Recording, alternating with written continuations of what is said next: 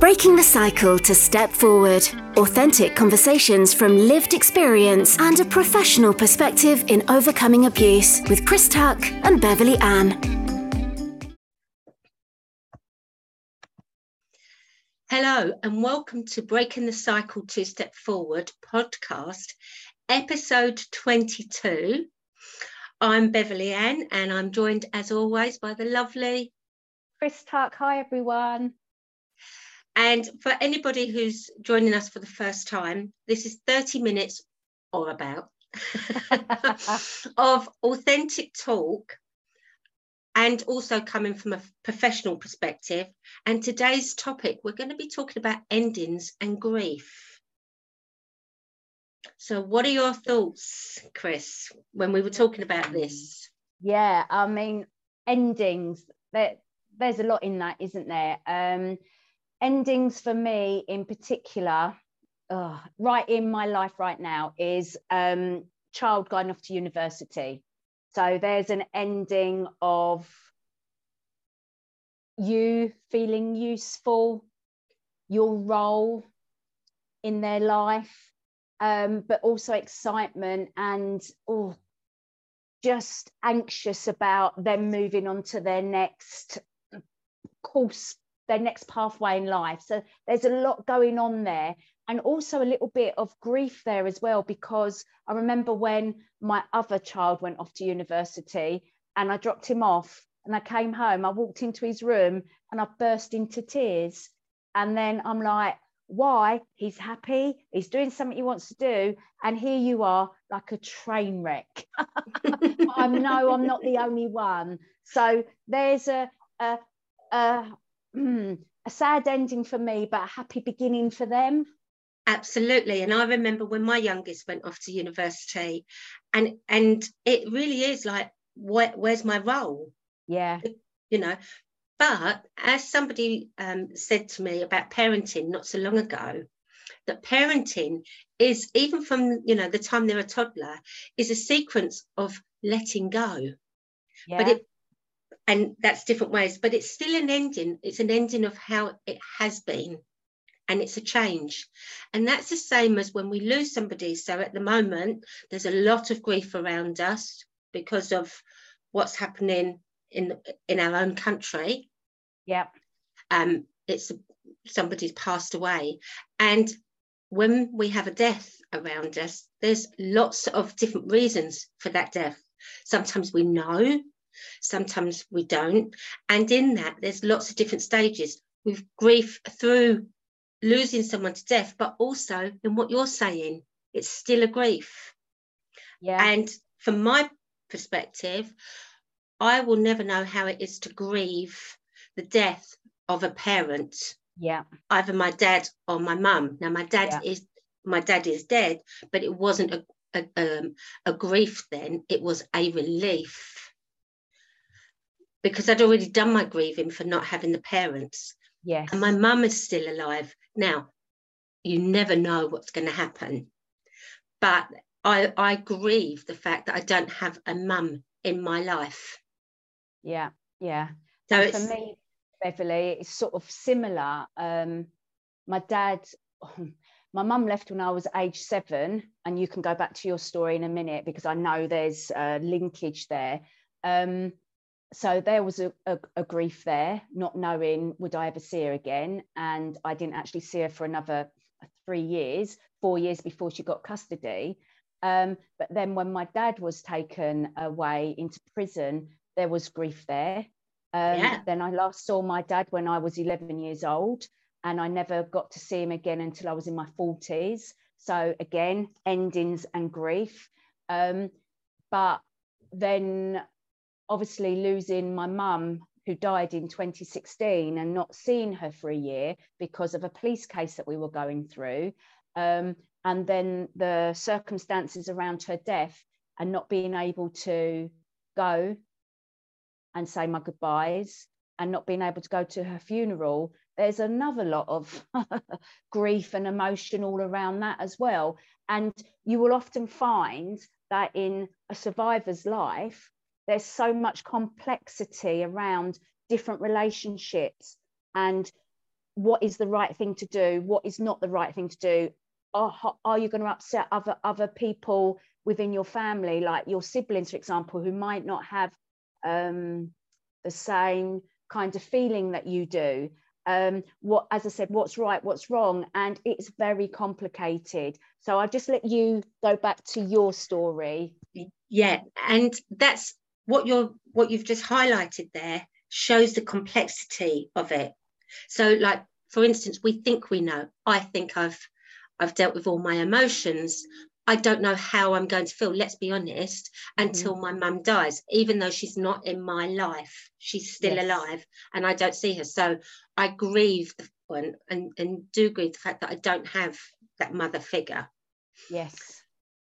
But whatever we're grieving, we go through a cycle. And what's important for people to hear is you will all deal with grief. Yeah. And start that cycle at a different place. Yeah. So, for instance, shock. Now, when you hear of somebody's death, doesn't matter how much you're prepared for it, that's the finality. When Charlie goes off to university, there's a finality. Yeah. When a job ends, you know, regardless of whether you wanted it or not, there's a finality. So there is a shock. Now, some people will deal with that at that time. And I'm very good at doing this. I'm very good at dealing with things. But it's later on those feelings come out. What about you, Chris? I don't know. I think I've always buried. I've always just got on. That's my coping mechanism, as you've all heard me say many times before. Carry on, be strong.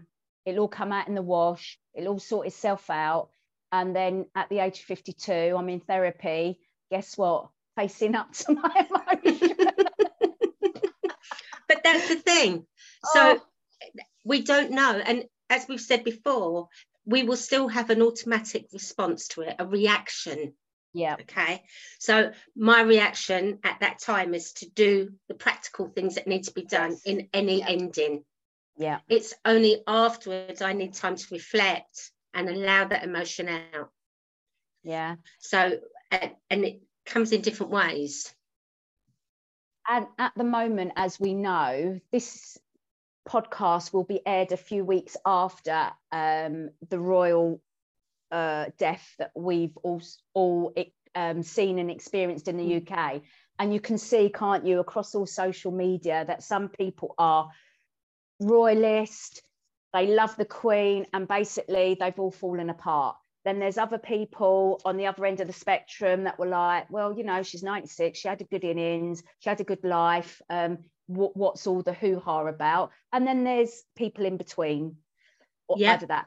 And we're not really here to discuss how we feel about all of that today, but we just want to acknowledge that we all do deal with grief differently. Different people mean different things to us, depending on what our experiences of them are, what our perception of them is, and also the people that they may be associated with, what have they done or not, and what does that mean to you? So that's all I'm going to say about that. Yes. But I also do respect everybody as an individual and how they want to respond to that. That's how they respond. And I'm not here to judge anyone. No. And that's where we're seeing some of the cycles of different people at different times. Okay.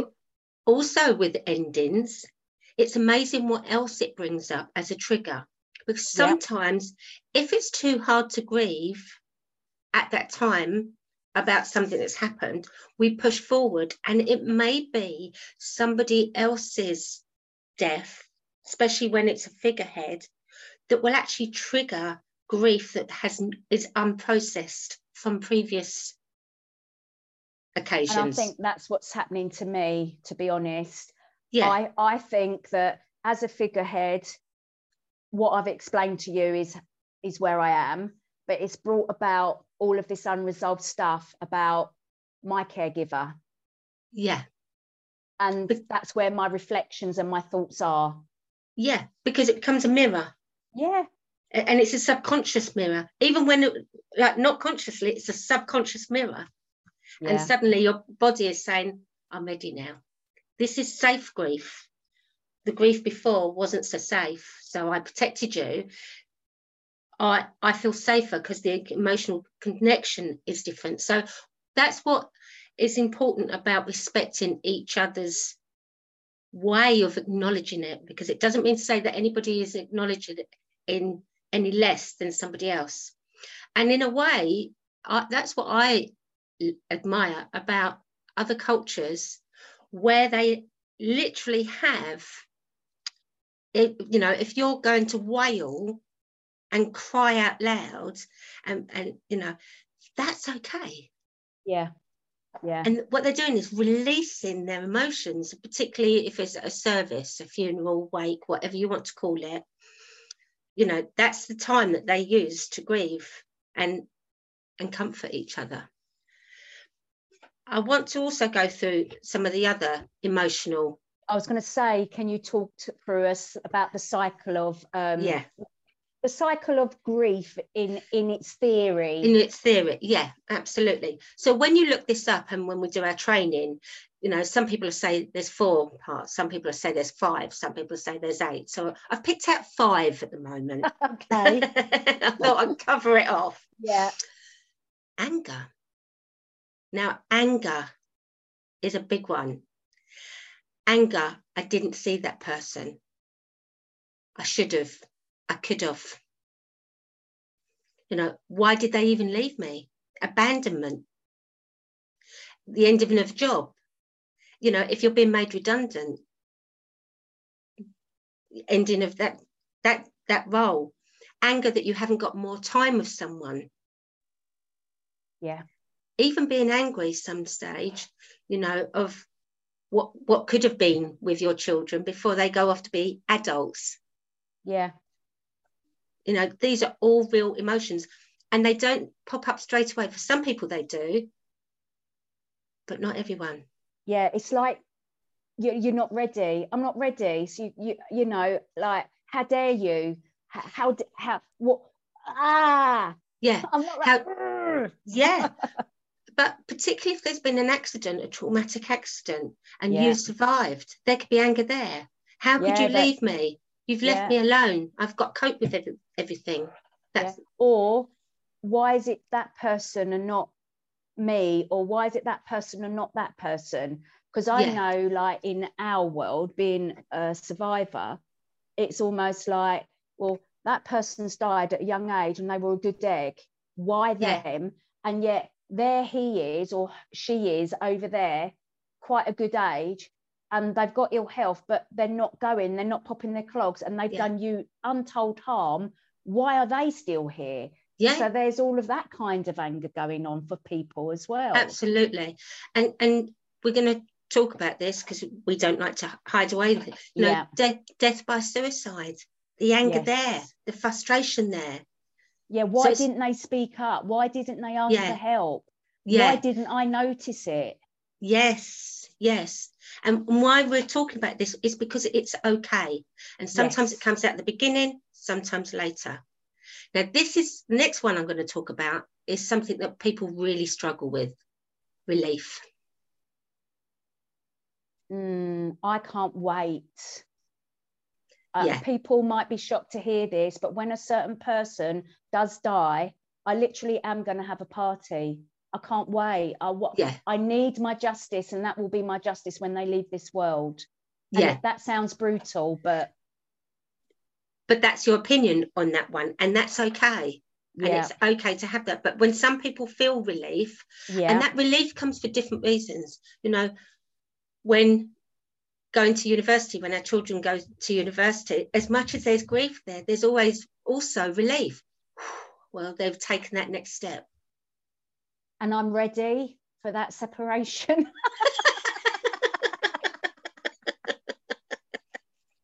So even though I'll be dropping off and coming home bawling my eyes out, I'm ready. Yeah, but This is a realistic thing. That's why we have this conversation. Yeah. But also, if someone's passing away, you know, I've been with loved ones and they're in pain and they're ready to go. Yeah. And actually, the one thing I hope for them is that they go in a peaceful way. Yeah, yeah. For them. And with less pain as possible. Absolutely. So relief is part of the cycle at times. So... well, some people feel guilty about feeling relieved and actually saying that, do you think? Yes, and that's where the guilt and denial and the relief all come in. All come in, right. Do you see what I mean? And this is the thing. No, there is no clear, oh, yes, yeah. I'm in that section and I'm in this section. Sometimes there is, especially when you get angry. Yeah, yeah. But there are parts where they overlap. Yeah, because what happens sometimes, if you feel relief, you can quite often then feel guilty for feeling relieved. Yeah, yeah, yeah. And often you have no place to go to discuss how you're feeling. No. And yeah, so it might be really weighing up on your shoulders, so to speak. It might be a heavy burden because you can't actually express how you are feeling. And often how you're feeling is going to be a multitude of things. Especially in an abuse situation, because think of the family dynamics. Yeah, we see things from the perspective that we're standing at. So, you know, if this is what you've experienced with that person, but somebody else hasn't, because a great way we know with abusers, the perpetrator, they divide and treat people differently. Yeah, and that's how that's all part of the grooming. And if someone's seen that person from the perspective of, oh, what a wonderful human being they were. They did this, they did that, they, you know, that and the other. Got huge respect for them. Yeah, I love them. How can anyone hate them? How can anyone say anything against them? And that's what you're seeing a bit of now being played out across social media. But then from a perspective of, and I'm not referring to our figurehead has done anything wrong in this particular circumstance, what I'm saying now, but I'm just talking about, say, I don't know, my stepdad, for example. Some people will be saying, what a wonderful person, but me, I'll be having that party, and somebody else will be going, why do you think and feel like that? Well, ask me and I'll tell you. Yeah. And I remember when Jimmy Savile died. Yeah, exactly. Now, look at... so everybody, yeah, look at what happened there. And at the time, I won't lie, the anger. Yes. The anger. Yeah, that I felt because of what the notoriety he was getting and the coverage about his death and people queuing, 7,000 people at one time. That's how much it was. And I felt like, wow, what's going on here? But it was, if I said something to some people, they were like, no, look at what he did, you know, for charity, etc. And now look what's come out, which we knew some of that, but it was, you were unable to talk about it. And this is the thing, you know, when someone's in a position of power and they've done all of that grooming to people around them, that where people think they're, as we've just said, they're amazing, they're this, that, the other, yet you've got a group of people, many people in the Savile incident, where they've said, well, no, he abused me, he did this to me, he did that. Other people find it really hard to get their head around it, yet when those cohort of victim survivors in their numbers came forwards, they had to be believed because they were all different circumstances, all different situations, all different ages, across decades of, you know, years that this went on for. And it was only when he was dead that people could speak up because of his power, because of his money. It silenced all of those people, so they couldn't speak up when he was alive. Some did, but they found that their lives were then made very, very difficult. So it's often victim and survivors cannot speak up when it is someone in a position of power. And I don't mean in the media, it could be someone in a position of power in their community, in their household, you know, whatever circumstance. Yeah, exactly. So whatever that position of power is, it could be your caregiver, and you can't speak up because they've created this false image persona of themselves. Yeah. And the person that they've abused, or people that they've abused, they just can't speak up until that person's died, or someone else has come forwards, and then they can back up someone else's lived experience. Absolutely. So it's so difficult. But you're right. It's that grief, isn't it? It's the anger. It's the two other things that you've already covered. What else is in that cycle, Bev? Well, denial. Oh, we've just spoken about that. Exactly. And you brought that denial, but even denial about the change. What do you mean by that? So, yes, it's going on, but I'm not getting involved. Right. You know, denial. So, yes, I'll do the practical things. So if it's someone that's very emotive, or if the emotions are coming up, no, that's okay. I'm going to do. So often the denial comes in people who seem to be coping extremely well. What that actually they know on a cognitive level this person's died, but they don't actually want to register that. Yes, maybe. And we're talking about a normal important person in their life. They just don't want to recognize that actually that person's actually gone. That there's been a chat, or that there's going to be a change now. If you know, that's everything's going to be okay now. That I don't want to get that mixed up with positive thinking, right? Because emotions, we have to be able to acknowledge. I do a thing called the best and worst when we're sitting around the table, because we have to be able to acknowledge that there is a time that it will hurt, and there is a time to allow it out. But when we deny how we feel, so like when we push forward and we deny how we feel, or even after the service, so you've grieved, you've had the service, and you carry on living as if nothing else has changed. Right. So what would happen in that circumstance? Well, what happens is it gets pushed down. The grieving gets pushed down. Like me. Yeah. Yes. So it's denial of your emotions, denial of how you feel, denial of the impact of the change. It's just pushing through. And that can come at different times. And often, sometimes a way of coping, I remember losing someone once when I was very young, and the way I coped with it, my denial was pretending, there's a lovely poem, "Pretend That I'm in the Other Room." And it's often read out, and I did. I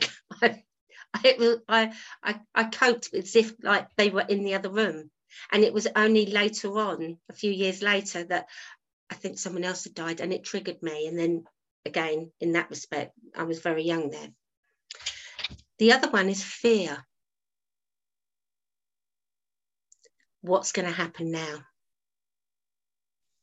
Especially if you've probably not been involved in your life and that person's actually run your life, maybe. So the older generation, where there was clear lines of what you did. So the man went out to work, the lady stayed at home, looked after the kids, maybe not got involved in paying the bills and stuff. I know quite a lot of the older generation now that I work with in my community classes and stuff, for example. Well, he used to do all of that, and now he's gone. I don't know what to do. Yeah.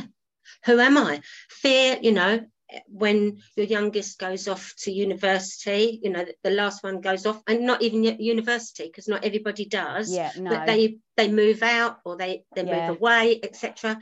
That empty nest syndrome. Yeah, and it's really real. It's like, well, what now? Where's my role? Yeah, I've seen that quite a lot in people who are, especially when the children have left home and moved out to start their own families. It's like, well, all right, it's me and my partner's left, whoever your partner is. What now? Yeah. What next? Yeah. So there's that fear, and it's important, you know, if you've been made redundant, well, what's going to happen in the future? And you know, if we go back to what's happening now, as you mentioned, you know, we've got huge passing of the Queen, and there is going to be change, and wherever you're sitting, and as we said, we're not going to get involved in that, wherever you're whatever your view is, where you are standing or sitting, is there will be a change. And for some people, that's really fearful right now. For others, admit, the fear will come another time. It's making me feel very anxious. Yeah. And again, I can't go into my reasons why at the moment, but I am extremely anxious about the future and what it looks like. So, and that's where, that's very normal. Yeah. In all endings, because right. It's change. Yeah. And I've done a few videos just for my fitness business over the last week, and I was speaking about change, not from this perspective that we're talking about it, but change is for some people very scary and very feared, but it's also for me where there are new opportunities potentially. It's where you are outside of your comfort zone maybe, and not many people like being out of their comfort zone because it's scary for the reasons we've already discussed. But also for me, the biggest thing that I can take from all of this is being comfortable with being uncomfortable, because throughout our whole life, we haven't had really control over what's happened to us. And the only thing that we've learned really is to be uncomfortable with being uncomfortable, because we've had to just grow, develop, go with the changes, because we've had no say in it and we've had no control over it. And is that a good thing, a bad thing? I don't know. I think it's made me particularly more resilient and more able to adapt. What about you? Well, this is where I always talk about being able to celebrate being a survivor, and that's really important, especially in peer-to-peer groups. Yeah. And I remember once someone challenged me on that, and and I said, well, why not? Because there are some aspects that look at the sheer resilience of a young person that's going through abuse has to have to get through. Yeah. It's quite remarkable. Well, it's not quite, it's bloody remarkable, and how adaptable you have to be, and your agility, you're reading every nuance of a person. You're trying to see what their moods are, to keep safe. Yeah, and just to survive, isn't it? It's absolutely all about surviving. Yeah, absolutely. So to acknowledge that, I feel, is really, really important, because once we've done that, we're starting to learn about self-care and about self-awareness, and it always comes back to this. And also, once we're in the place to start to acknowledge that, then it enables us often to find our way around the grief wheel and then go forward with new beginnings, as in doing that hard work, being able to look back at and grieve for what we've lost, because that, in healing, we actually start to see the grief that we've not been able to do about the childhood that actually we really would have wanted, or like the childhood that we're trying to give our own children. Yeah. My uncle, so my mum's sister's husband, that part of the family have always been good to us. That it's been very sporadic, the connection, but whenever we've had a connection, it's been a good connection.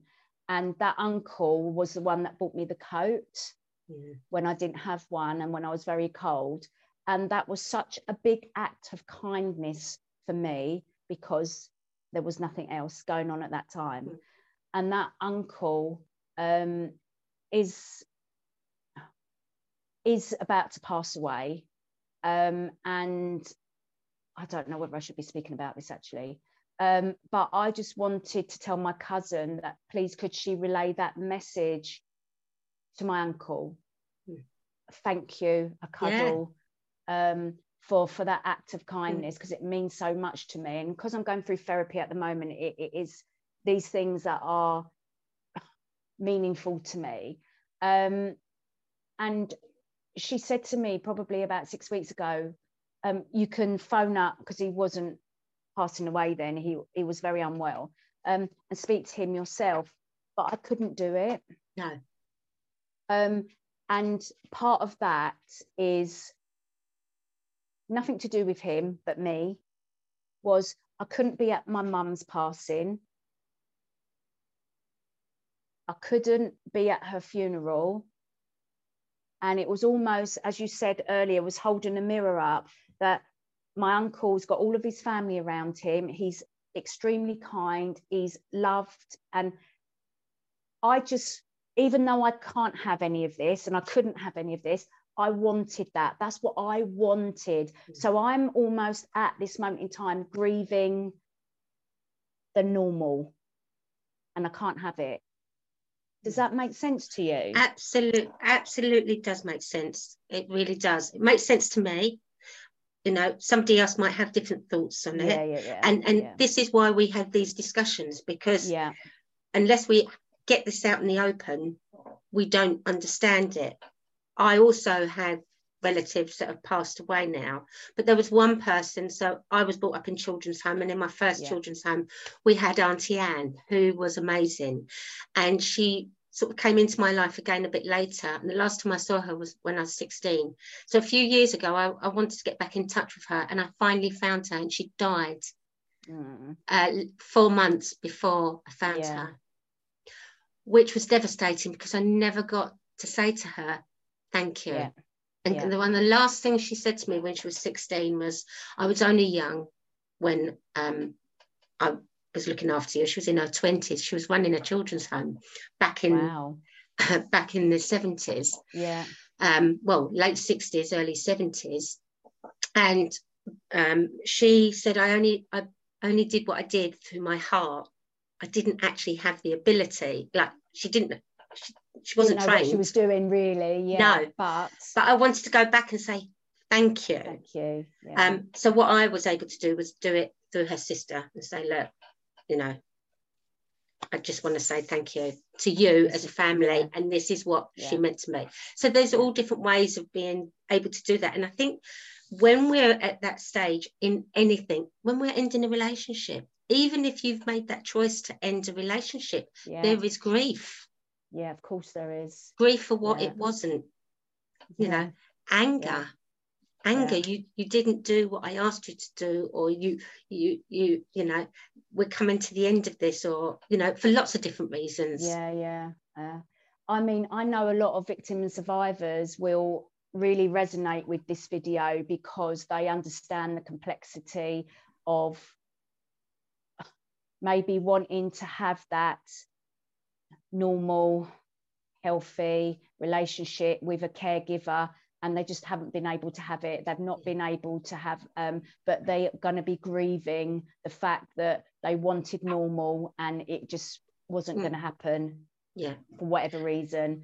And I think it's all right, isn't it, to grieve wanting normal and not being able to have it? Absolutely. And what we're seeing at the moment is someone of high status that everybody can connect with in a different way. Can I just put that in a different way? But that's where that can be highly emotive and bring up, you know, all sorts. Attachment. You know, loss of attachment. Again, there's another emotive. I want to also go on to the physical aspect of this, because we're talking about the emotional, but there is a physical as well. Yeah, the broken heart syndrome you told me earlier. Yeah, which is true. You know, when we talk about people, especially if someone's been together for a long time, and they say that the second person died not long afterwards of a broken heart, that is actual fact. Now, don't quote me on how I'm saying it. Okay, you mean they penalise you for saying something wrong? Yeah. You go ahead. So I've had to write this down. I'm glad you're saying it, not me. Right. So Takotsubo, cardiomyopathy, is actually when we have extreme emotional or physical stress. So if there's extreme emotion, right, what happens is that the left ventricle of your heart gets enlarged, and often, and it weakens the heart because there isn't enough blood flowing through, and it weakens the heart. And the name Takotsubo actually comes from a Japanese word for an octopus pot, the pot that they use to catch the octopuses in the sea. And it's because the shape of your heart looks like that octopus pot. Right. And that is what happens, or can happen, when somebody dies of a broken heart. So there is a physicality with any stress, and we've spoken about this connection before. So this is where, you know, in stress, in grief, some people will find that their digestive system shuts down. Yeah. They're unable to eat. Yeah. Other people may find that they comfort eat. They're eating their emotions. Yeah. So again, there now becomes a physical impact of grief and endings. So what we're saying about this, what we're really trying to show you is that if you have lost a loved one, or not in the way that you wanted to lose a loved one, or you've got this almost grieving for what you didn't have, and it's affecting your life, it's affecting your mental health, it's affecting your physical health, then that's time to go and get help and support, isn't it? Yeah, and support comes in different ways, because one of the things we haven't talked about as well is chronic fatigue, because suddenly there's, you know, that shutting off, because, you know, to survive, we talk about fight or flight, but sometimes freeze, flop. That flop comes from chronic fatigue. We're being shut down. We're so exhausted that it's chronic fatigue. So it's looking for support that works for you. Now, sometimes it may be in a peer-to-peer group. So if it's bereavement, is there a peer-to-peer group for bereavement or the loss of someone through death? Mm-hmm. And again, there's all different layers there, because, you know, if you're a parent, you've lost a child, you know, horrendous. But do you want to be with other people in the same place? Because I personally think that's really important, because we can empathize with someone, but until we've had that lived experience, we don't know. We don't understand. No. Also, death by suicide. You know, if you're bereaving, you know, find a group that is for other people, whether it be parents, friends, siblings, when someone's died by suicide, because again, that has additional grieving towards it. If you've lost your job, you know, and you've been made redundant, there are all different types of support. Also, nationally, we've spoken about Samaritans. 116, 123, 24/7. Yep. Always. What about yourself, Chris? What are your thoughts on support? Yeah, fine. As you said, I think it's finding people that have walked in your shoes that maybe understand the complexities. So for me, going to a group, obviously, from the victim and survivor perspective, would be more beneficial for me than going to a different group, for example. And also speaking to someone one-to-one that might understand what I've gone through would be more beneficial. And, you know, sometimes you have to do a bit of, you know, suck and see. Basically, attend something. If it works, great. And if it doesn't, go and find something else. Don't think that there's nothing out there for you, because it's just not true. Absolutely. So for me, and I'm going to be very honest here, I struggled with group environments at first, peer-to-peer, because I wasn't ready. No. I needed one-to-one at first, so that I could find my voice. Yeah, yeah. Then when I was ready and I went to peer-to-peer, I was like, why didn't I come here before? Yeah, but there's also but I wasn't ready. That won't do one-to-one because they can't, but they're happy in a group because they can be a bit more anonymous. Absolutely. And again, two different ways of looking at it. Yeah, I didn't want to be seen, you know. Yeah. Not even thinking that anybody else in the room is the same position. Yeah. So I'm very aware of timings here, Chris. As always. Well, we've got about another 4 minutes, so I'll just bring it so that we don't overrun. Yeah. I'm always very aware that people are listening into us. So again, this subject is really tricky when we're talking about grief, endings, grief, and you started to touch on it. But once we're able to come through the cycle at whatever stage is right for us, there's something called new beginnings. Right. Sounds now a bit more positive. It is, but that's where the fear often comes. Yeah. Especially when you've lost someone through death or in a relationship, even it can happen when a relationship and you're moving forward. Yes. Without them. It's like, whoa, even in healing, when you start to, I remember this myself, you start, you know, you start your recovery, your healing, whatever you want is the right word for yourself. And you get to a certain place and you look back and you think, I've come that far. What if I go back again? Mm. You know, almost having a little relapse, I get triggered, and it's going to happen, isn't it? Yeah. Yeah, and I remember that. I remember feeling like I'd gone on to a tall pillar, but there wasn't enough foundations. Right. Whereas now, yeah, I did come down again, but then I was like, okay, I've learned now to trust myself. And it comes with trusting yourself and your own boundaries and doing what's right for you. Yeah, yeah. And, you know, some people's grief lasts years. Some people's grief is short term.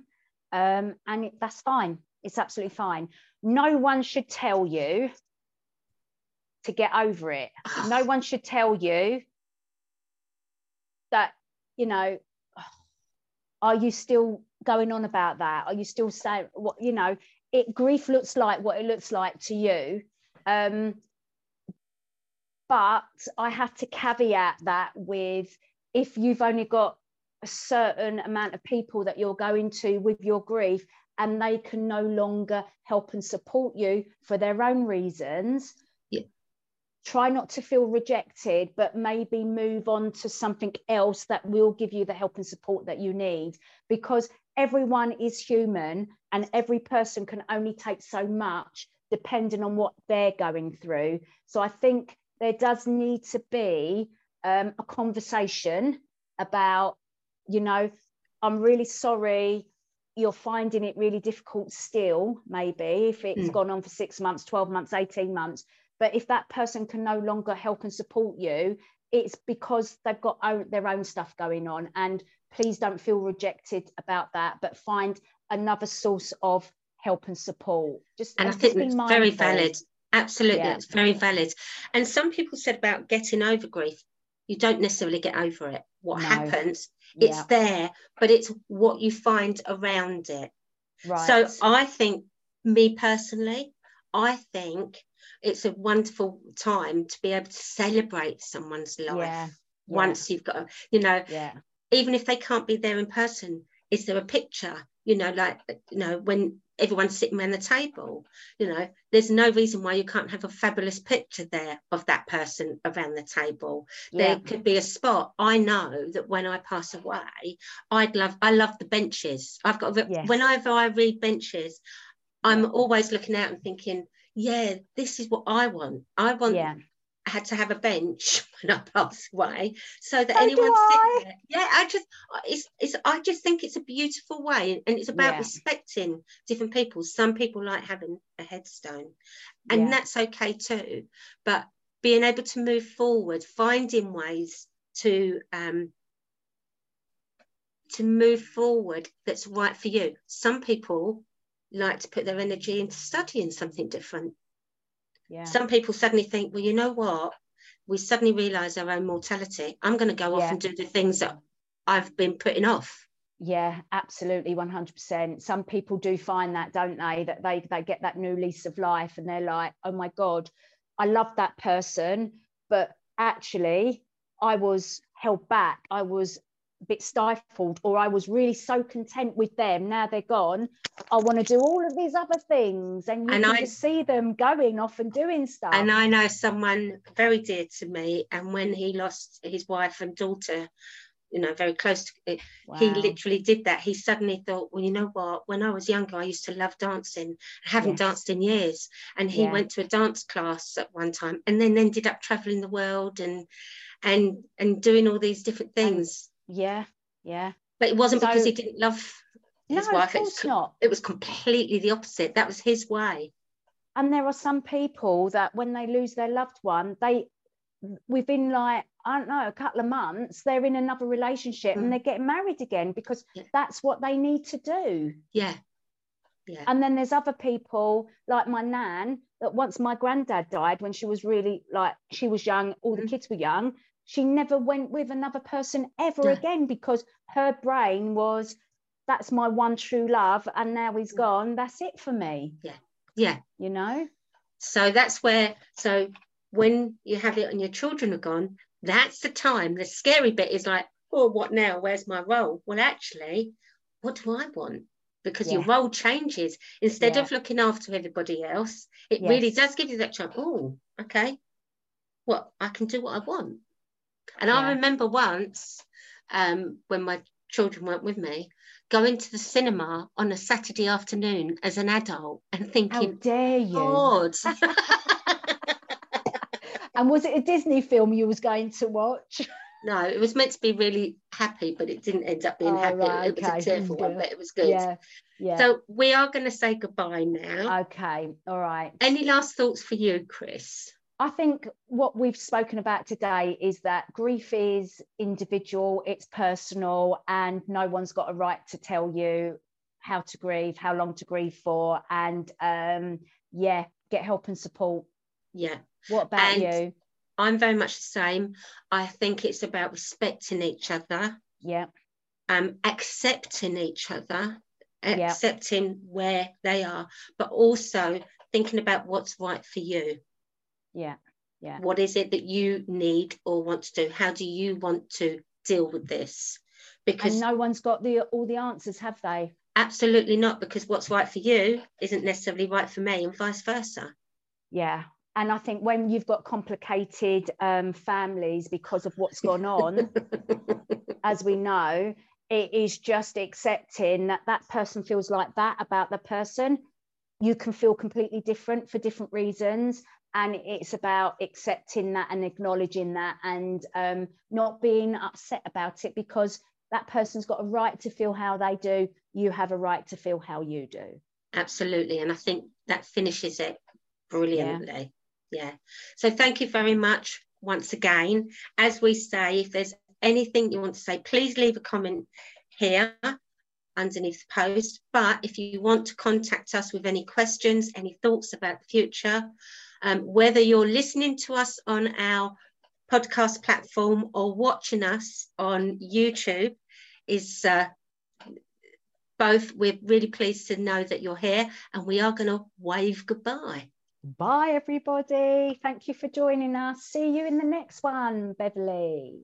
Bye-bye.